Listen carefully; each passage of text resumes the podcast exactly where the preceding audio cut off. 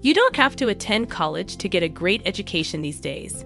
There are so many educational materials readily available, often for free, that formal education is unnecessary in many circumstances. You can't teach yourself to be a licensed teacher or physician, but there are a lot of things you can learn on your own. You don't have to attend school to learn about Egypt, speak French, train your dog, play the piano, or how to weld. With the right habits, you can learn just about anything you like. Effective learning requires a set of effective habits. one Follow your motivation.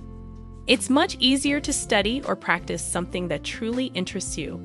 There are plenty of things you don't know that you'd like to know more about. What are those things? Make a list. Life is short, so spend your time wisely. two Read. Whatever it is that interests you, odds are that someone has written a book about it. In fact, there are probably hundreds of books on your topic of interest. Make it a habit to read at least a little each day. Seek out the most important books related to your area of study and work your way through them. three Practice. If you're interested in learning a skill, you'll have to practice regularly if you want to master it. Break up your practice into several sessions a day if possible. The more frequently you practice, the more skilled you will ultimately become. four Study daily. There's reading and there's studying. Reading is a passive activity. Studying takes things to a higher level. When you study, you have the intention of educating yourself. You have the intention of understanding, not just adding facts to your knowledge base.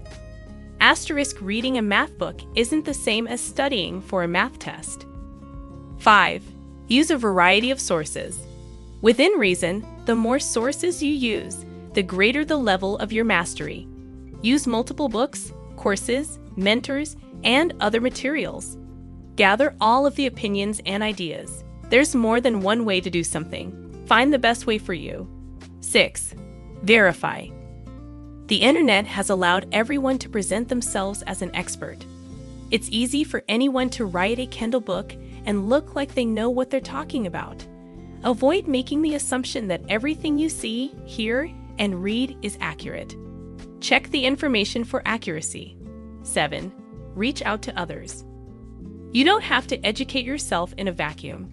There are experts floating around out there that would love to help you. All you have to do is find them and ask.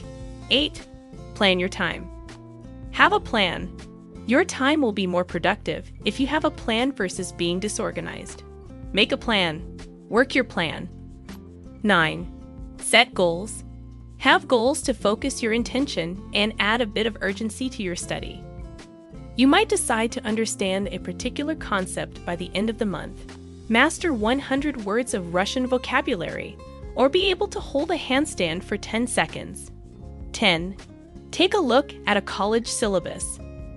If you're interested in a university-type subject, take a look at the syllabus for a course that interests you.